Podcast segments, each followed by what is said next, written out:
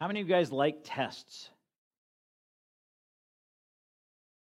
How many of you guys like interactive teaching segments? Like when the instructor's up front and he's asking you questions and you're supposed to engage with that. Some of you are crazy and you like it. I think it's interesting in our text this morning, we're going to watch Jesus do that particular thing where he's actually engaging his guys. And I, I'll be honest, I'm, I'm one of those guys that when these things happen, I tend to like to be at the back of the class. I try and find the spot. And you know you can't be in the very back, right? Because if you're in the very back row and you have an honorary professor, then they go after you in the back row because they know you're trying to avoid it. So you got to find that middle ground where you just won't quite be noticed. You notice we don't have any chairs behind, well, I guess we do have one right behind the post that you can't see. I think my tendency is to do that, especially when I'm when I'm doing like meetings where they have pastors gathered. I think partly because they think I'm supposed to be a professional, so I'm supposed to want to talk in those settings, and I tend not to. In fact, I believe that if I was hanging out with the disciples, I probably would have been hanging out at the back of the line with Judas when Jesus began his conversation with the guys, going, Watch, Pete's going to say something this time. It probably would have been me. In our text this morning, we're going to actually watch Jesus talking with and instructing his disciples. And I'll be honest, I just I love the fact that God does what he does with the text and, and how things line up and how they fit together, even in the cultural or the the the um, the, the preaching schedule that God does for me.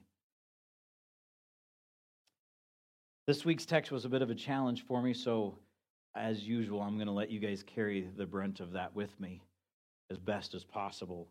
But I will tell you, I'm a, I'm a little nervous. I didn't sleep really well last night because I feel like I'm supposed to do something, and we'll see if it happens that makes me a little bit uncomfortable. And I'm assuming it'll make one or two of you uncomfortable. Um, but I think I'm supposed to, so we'll, we'll see how it goes.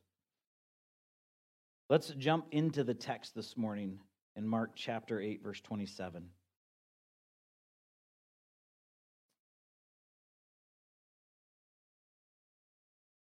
And Jesus went on with his disciples to the village of Caesarea Philippi. And on the way, he asked his disciples, Who do people say that I am? And they told him, John the Baptist, and others say Elijah, and others, one of the prophets. And he asked them, But who do you say that I am? And Peter answered him, You are the Christ. And he strictly charged them to tell no one about him. You know, that's a small, it's a small passage, it's a small section of scripture and, and the question is, is pertinent and it's powerful. Who do you say that I am? But the first thing I want, I want us to grab and notice is that as we are going through the text, Jesus is, is maintaining a standard, of, a, pro, a process of teaching that he normally does in, in his life, and it's a pattern that he uses regularly, and he challenged us to do the same. Um, the first thing that we see in this is that Jesus is teaching as they go, right? They're walking somewhere. It's probably a smaller group. My guess is it's, it's a little bit more intimate group at this point in time with his disciples, but they, they're teaching as we go. And I think sometimes in our culture, we've got this thing backwards where we think that how we need to do this church thing or how we need to do discipleship is we've got to put the good classes together and get everybody to show up to a class. And there's nothing wrong with the class. That stuff's really good because there's teaching and development that we need to do in that. But Jesus, he teaches in the process of life. And where do we see that? He actually challenges us to do that in the Great Commission, right? Matthew 28, 18 through 20 says, And Jesus came and said to them, All authority in heaven and on earth has been given to me. Go therefore and make disciples of all nations, baptizing them in the name of the Father and of the Son and the Holy Spirit, teaching them to observe all that I have commanded you. And behold, I am with you always to the end of the age. And oftentimes I, think we've thought about the go as being the command, but the command is actually tied to making disciples, baptizing them, and teaching them to observe or obey. The go is it's in our going, it's as we go, as we do life. Jesus is modeling that here for his disciples. He's teaching them en route to another lesson. That's the craziest part with Jesus, right? It's never one lesson and done. He's teaching them on the way to another lesson. Isn't that a great learning? Don't you guys get guys just get tired of that? Don't at some point, don't y'all get tired of that? It's just the truth. There's a point at which we like, okay, can I have a break? Just done for a bit. I believe, honestly, that the style of teaching is very, very important. It models a lifestyle of discipleship. I think it helps us to understand that the whole body of Christ is designed by God to be engaged in the discipleship process. That it's not for the professionals to do, it's for each one of us to engage and do together. As we go, we're making disciples, baptizing, and teaching them to observe or obey. We can do that in every aspect of our life, every moment, every place. The conviction in my heart is that I could do this better, right? You guys know one of the great challenges of the church? We, we just experienced it. It was a wonderful thing. We get busy doing church, right? We do. We get busy doing church. How many of you are glad the, the holidays are over? Don't raise your hands because some of you are going to get hit. I'm glad the holidays are over. I'm tired. It was busy. It was a great season. There was awesome stuff that happened, but we get busy doing church stuff during holiday seasons. In fact, our staff were joking about it, going, Man, we can't wait for Monday. What's so excited about Monday? Nothing. It's so cool. I think we could do this better. We could take a lesson from Jesus in his style of teaching and understand that it's as we go, we teach, we make disciples, we baptize, and we live out this truth. It's interesting in this process of their walking, Jesus asks them two questions. Now, his first question, I would guess if it was me and he was asking me, I'd be like, who? Okay, I can answer that one, right? Who do people say that I am? And we're okay with that. Who does the world say that Jesus is today? Oh, what's that? Let's hear it. Who? A lot of different things, right? He was. Some people say he's a good man. Some people say he was a prophet. Some people say he was nothing. There's all kinds of different views about who Jesus of the Bible is. Well, Jesus asks his disciples, "Who do the people say that I am?" And their responses are I think, pretty cool and interesting. The first one that we have is John the Baptist, right? And then we see or Elijah or others. Uh, in, in fact, we'll look here in just a second and see that Jeremiah is added into that. But I thought to myself, so what is it about? Why, why would they say these things? What's so big? What's the big deal? Well, we need to understand something a little bit about what they're doing, and, and that is that they're using, some of them are actually using Scripture. They, they have, these are biblical answers except for maybe John the Baptist. I, I think John the Baptist was a little bit more of King Herod and, and some paranoia, right? Because um, somehow John the Baptist was back, and he understood John the Baptist to be a man of God, and he was living in opposition to that, and he got trapped because of the sins of his flesh, trapped him in a moment, and he ended up killing John the Baptist, even though he was trying to protect him. And so we have this idea that John the Baptist was raised from the dead and or not john the uh, uh, yeah john the baptist. And and herod was worried about that and i'm sure there were others. But when we look at elijah and the prophets it's interesting because it, if you turn in your bibles back to malachi malachi 4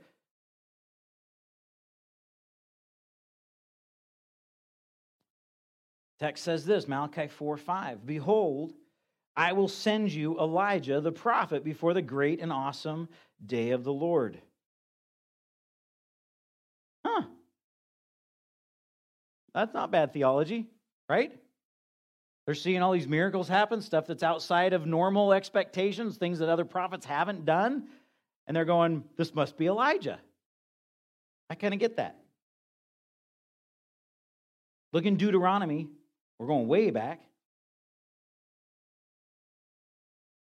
Deuteronomy chapter 18.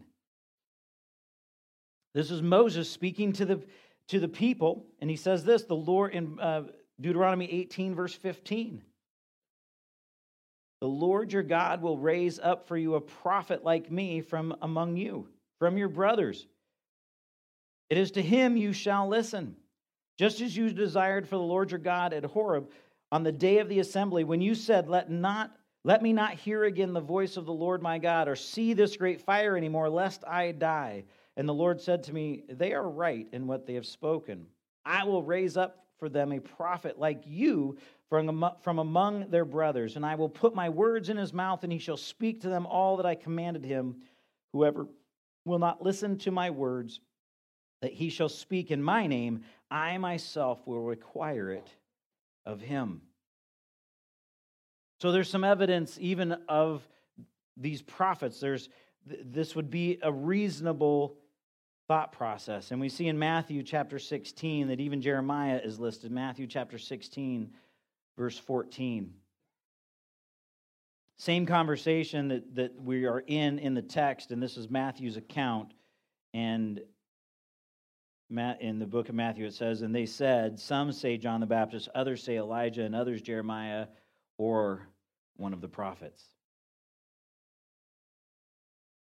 I think that it's important and it, it's a challenge to us at times to, to remember that uh, the, the people that are saying Elijah and the they were looking for the coming Messiah. They had their eyes on the, the, the Torah, the, the teachings of what we call the Old Testament today, and they were looking for him. I, I don't want, we, we shouldn't, I don't think, look too uh, down on them too much because they had their eyes on that. They were actually looking at Scripture and looking at the things that were happening, going, could this be him? Could this be the coming Messiah, this promised king that's going to set all things right? And then Jesus turns and looks to his disciples and say, "Who do you say that I am?" And I love Peter's response, right? Because he gets it right. And he says, "The Christ." He says, "The Christ." John chapter 4, in verse 25. We kept, we're at the, the woman at the well, and, and uh, the reason I just want you to see this that, that this is part of the teaching, it's part of the Jewish tradition and, and the teaching of the time. Uh, the woman at the well is describing to Jesus as he's talking to her uh, about uh, worship and, and who the Son of God is in this living water uh, in verse 25, the woman says this to Jesus um, I know that Messiah is coming, he who is called Christ. When he comes, he will tell us all things. So, the teaching, the, the biblical truth around this is that the people were watching for him. They were anticipating him. And we read just last week who they were anticipating, right? Or two weeks ago. Sorry, I'm off. Look at how quick the time flies. In our Christmas passage, we read in Isaiah chapter 9, verses 6 and 7, we read who was coming, who this promised king was. It says, For, uh, for to us a child is born, to us a son is given, and the government shall be upon his shoulders, and his name shall be called Wonderful Counselor, Mighty God, Everlasting Father, Prince of Peace. Of the increase of his government and of peace there will be no end. And on the throne of David and over his kingdom to establish it and to uphold it with justice and with righteousness from this time forth and forevermore. The zeal of the Lord of hosts will accomplish this. They were looking for the Messiah. They anticipated the come of the Messiah, this anointed one, the Christ. And listen, it's a big deal. This is, eh, you know, we, we might not think of somebody being anointed as a really big deal. Uh, in fact, we might think that's a little weird because uh, we, we kind of don't have that tradition. But King Herod in Matthew chapter 2, if you go back and read the account of King Herod in Matthew chapter 2, he believes it's so significant, so important, that he actually executes all male children two years and younger that match up with the time that the wise men came and told him about Jesus being born. Is that a big deal? If the king goes through and kills all the two year olds and younger males, he clearly saw something significant in the prophecy of this coming child, this coming Christ, the Messiah. And whatever testimony the wise men brought created such a stir for him and his kingdom that he went out and killed all of the two year olds and younger males in that kingdom. That's a significant thing. The Christ, coming Messiah, matters. What's interesting to me in this, and, and I, I love this, this idea, is that those who were watching for it, each of them came with a biblical truth, right? Did you see that? Each of them came with a text that they could go back to and say, see, this is why I believe that this is who it is. Isn't that cool?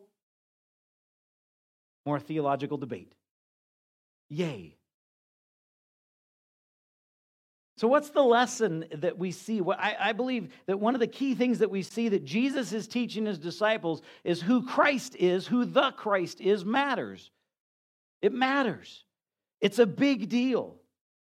It's actually the deal. How often do we see in our culture the attempts to disprove who Christ was? How often do we see in religious history the attempts to disprove who Christ is? I believe that who Christ is matters, and that's one of the key lessons. What I love about this process is although most had biblical answers, they all missed it to a point, right? The Jews that were looking at him as being Isaiah or a prophet, well, they were looking towards the end. They were looking to the day of the, the Lord, this great day of the Lord, which is a real challenge because if you weren't actually following God, if you weren't actually being obedient to the law at that point in time, when Jesus, when God came back and brought justice, you were still going to be guilty. But in their mind, they were the true followers and they were anticipating his return. They were excited about the end coming to restore this kingdom and put everything right as they thought it should be. And, and I believe Peter was in the same, the same boat. In fact, I believe here shortly we're going to be in the text where, where we watch the boys start arguing about who's going to be the most important in his kingdom. Because although they saw him as the Christ, they saw him as the Isaiah 9 6 Messiah, not the Isaiah 53, the suffering servant who it says will be crushed for our iniquities, will be pierced for our transgressions. And even references that he will die. Following in obedience to his Father. I said earlier that we could do better. I believe I could do better in being a disciple of Jesus and following Christ.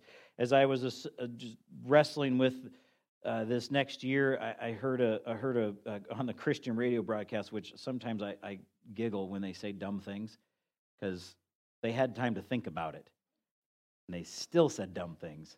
So I associate with them. I feel camaraderie. But this goofball on the radio, he said, "You know, last year I didn't make any plans, and it went pretty good. So this year I'm not going to make any any goals for my life, and we'll just see what happens." And I thought, huh, is that what God's called us to? Just to throw it all up in the wind and hope it works out? Is that what it means to be a disciple of Jesus? That can't be what it means. So I look back in, in this year for me, and I look back at the things that I've anticipated or I was hoping would be accomplished in 2019, I could honestly say that there are some things I feel like were successful, were, were good things, and there were, there were other views or ideas or dreams that I had that, that I didn't accomplish. Some of them physical, right? I mean, how many of us have home projects that we're hoping to get done and, and they don't go the way we want them to? Or how, you know, how, how many of us have physical things that we're trying to get accomplished that we set on our, our target list of things for this year and, and, and we may have made them or not? Some of them are spiritual. Some of them were probably even emotional and, and relational in, in regards to my bride and, and my, my marriage and my relationship with my boys. The question is how do we take this year? How do we move from where we're at? And not do what the radio guy says and just, ah, let's not make any plans, let's just see what happens. But how would we intentionally follow Jesus this year? And I think that the key thing for me, what I've been wrestling with, is if who Christ is matters, if the text that we claim to believe is truly the Word of God, then in my heart and in my mind, it comes down to this that we would put things in order. We would put first things first. What does that mean for you and for me? It means that if Christ is first, then he wouldn't be last in my schedule of priorities, right? I think that's safe to say. Now, I will be honest with you, that's costly. Is it not costly? Because if I really believe this, if I really take this to be to, to be the truth that I'm claiming, then being in his word, being in prayer, being in fellowship with my brothers and sisters in Christ would be a priority to me. Above many other things. I don't know if you guys have got a busy schedule, but I have a busy schedule. I have things to do, plans, dreams. I have all kinds of stuff that I want to get accomplished. I think it would require some sacrifice. When we think of putting first things first, I, think Jesus probably lays it out the most clear for us. In Matthew 22, Jesus lays out this case while he's being grilled by the Pharisees and the teachers of the law, trying to trap him. He gives us this truth. Matthew 22, starting in verse 34. But when the Pharisees heard that he had silenced the Sadducees, they gathered together, and one of them, a lawyer, asked him a question to test him Teacher, which is the great commandment in the law?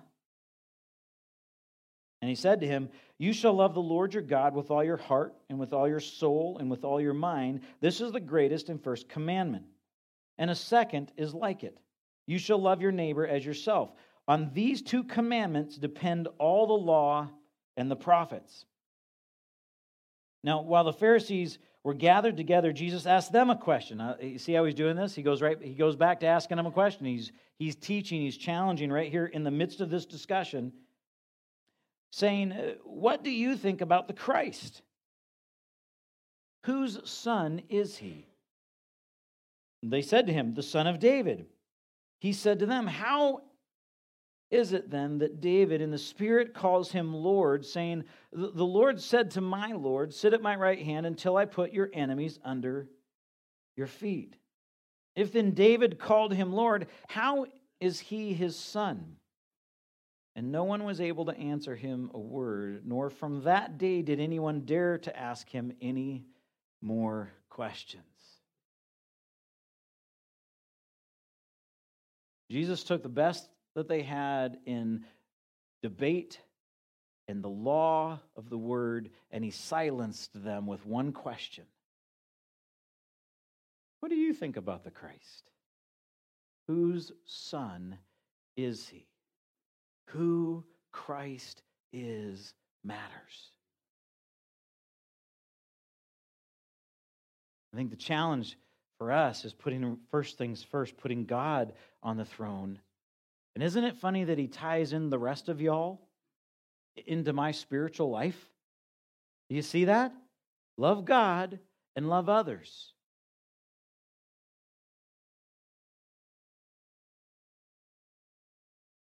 Turns out I have a problem loving others. Who'd thunk? Turns out I'm selfish and I like my stuff, and I'd prefer that y'all didn't like my stuff or my place on the road or my time wherever. You know, I think small water heaters was probably one of God's greatest strategies in teaching us to love other people. At what point in your family were you the last one in the shower? In the name of Jesus, I'm going to take a cold shower and love my children.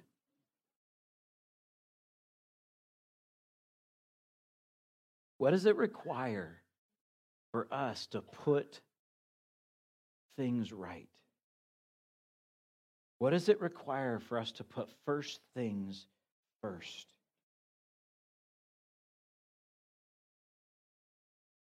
I don't think there's a better time in our history for the church to get this right.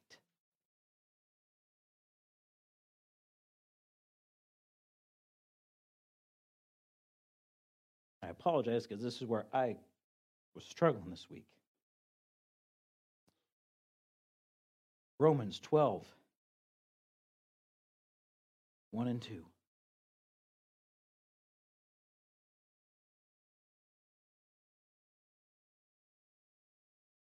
Paul says this I appeal to you, therefore, brothers, by the mercies of God, to present your bodies as a living sacrifice, holy and acceptable to God, which is your spiritual worship.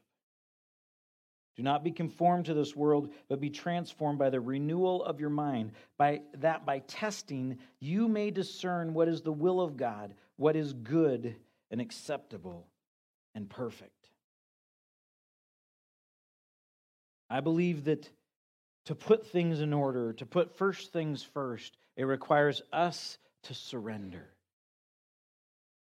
To surrender my dreams, my passions, my preferences, my needs, my wants. The Jews even had to surrender their interpretation of the law of who Jesus was, right? They had to give, they had to actually let that go because when they looked at it, they saw the coming king. And what a great disappointment that had to be for them to watch him die on the cross. Where's our hope now? Where's our scriptural interpretation of this promise? Paul says that by the mercies of God, we should present our bodies as living sacrifices, holy and acceptable to God. You know the problem I, we, in our elder uh, team, we've talked about this. You know the problem with a living sacrifice? Always getting off the idol or off the altar. It's hard to keep them on there. Any of you butchered chickens? Oh, man. We had uh, one Thanksgiving, we were donated a 42 pound turkey. Now, I need you to understand something. It was 42 pounds after we took the guts out and the head off and the outer extensions of the wings. It was 42 pounds that we put into the oven. By the way, they don't make anything to cook that in. We had all kinds of messes. But when we put him up to the chopping block, he just bent over. All you know, normally we, they'd be up there and they, they couldn't touch. So when we began the process, the thing was so strong it actually threw my oldest son off of his back. A living sacrifice can be a really difficult thing. And yet that was, that's what God has called us to be.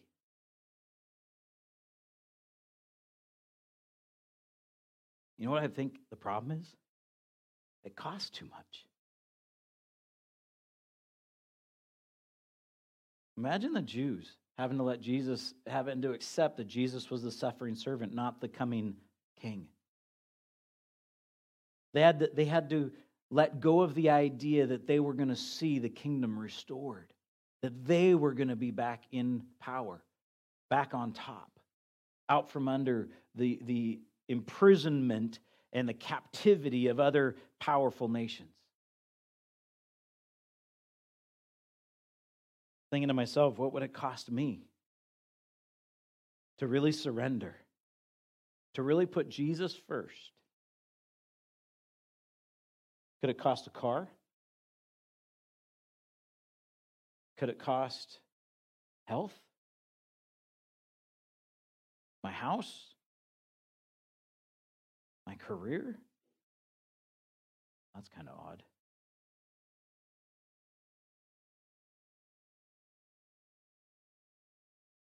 But if this discipleship thing is as you go, make disciples, baptize and teach, wouldn't it stand to reason that it could cost me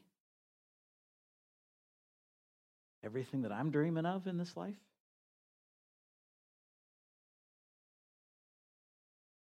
I think it's interesting that so many Christians that are reading Old Testament texts, prophecies, and, and wrapped up in Revelations I think there's almost a tendency for us to want that to happen, to, to become obsessed with that happening. That maybe before, before I die, Christ will return. You guys, that's a beautiful thought. At some point, for the millions and millions of people that are going to hell, not so much. But at some point, that's an amazing thing. But what if Jesus says, No, I just, I just want you to die to yourself for the remainder of your days and you're not going to see me come back?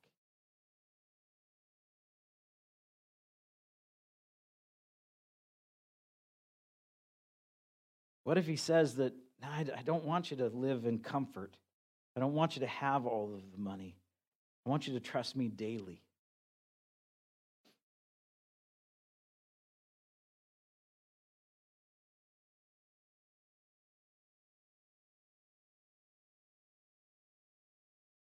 Costs a lot, although it's free.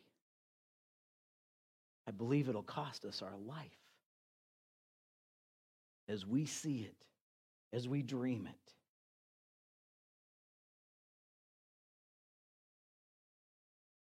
I believe that part of the challenge when we ask the question is who do you say that Jesus is? As we, like the disciples, struggle to accept him for what he says he is. I want to challenge us in one area. Those goofy disciples, they didn't have the Holy Spirit. If you are a child of God here today, you do. So, what's my excuse? At least without the Holy Spirit, I could say, hey, I'm as dumb as Peter.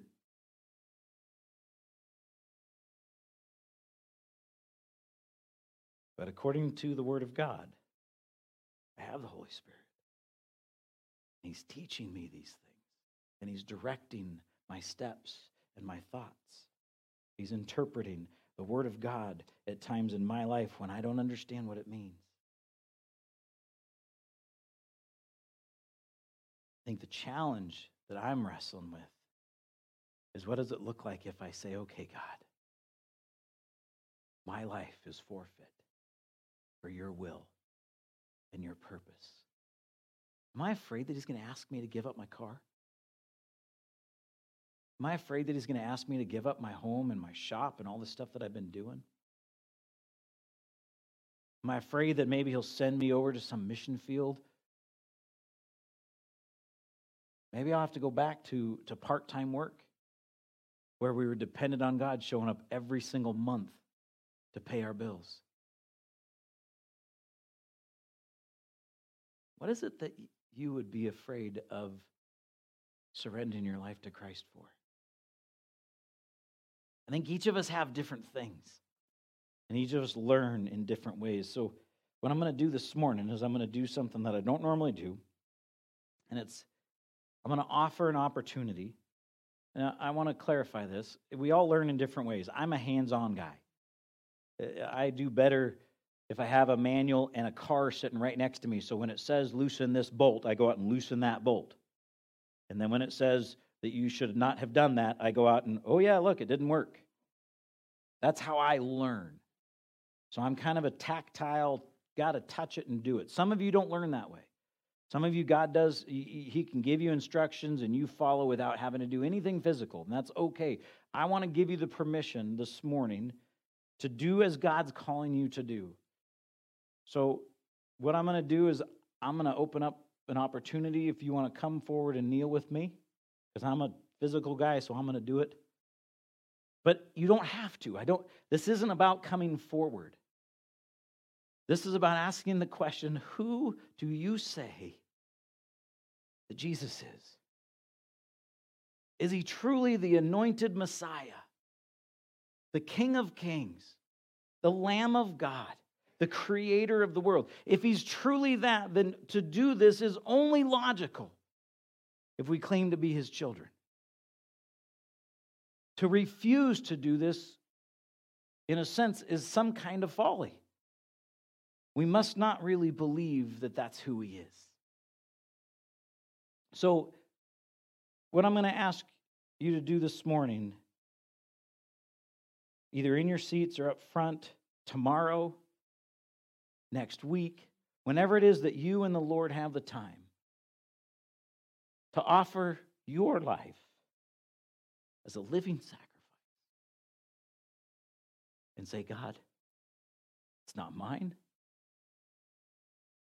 Do with it as you see fit.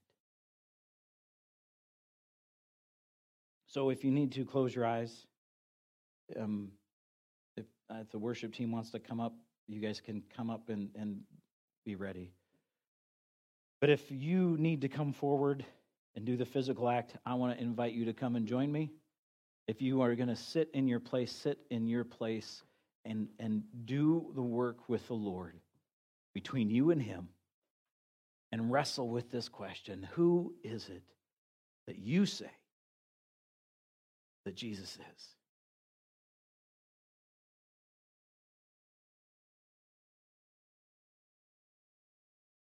I know there's no altar up here because ultimately we are the dwelling place of the Lord now. So we're the temple, we are his place of worship. Um, so we'll probably kneel towards the stage. I, I, don't know what else to do in that, um, but we're not worshiping them. It's it's towards the Lord. So please understand that is what we're doing.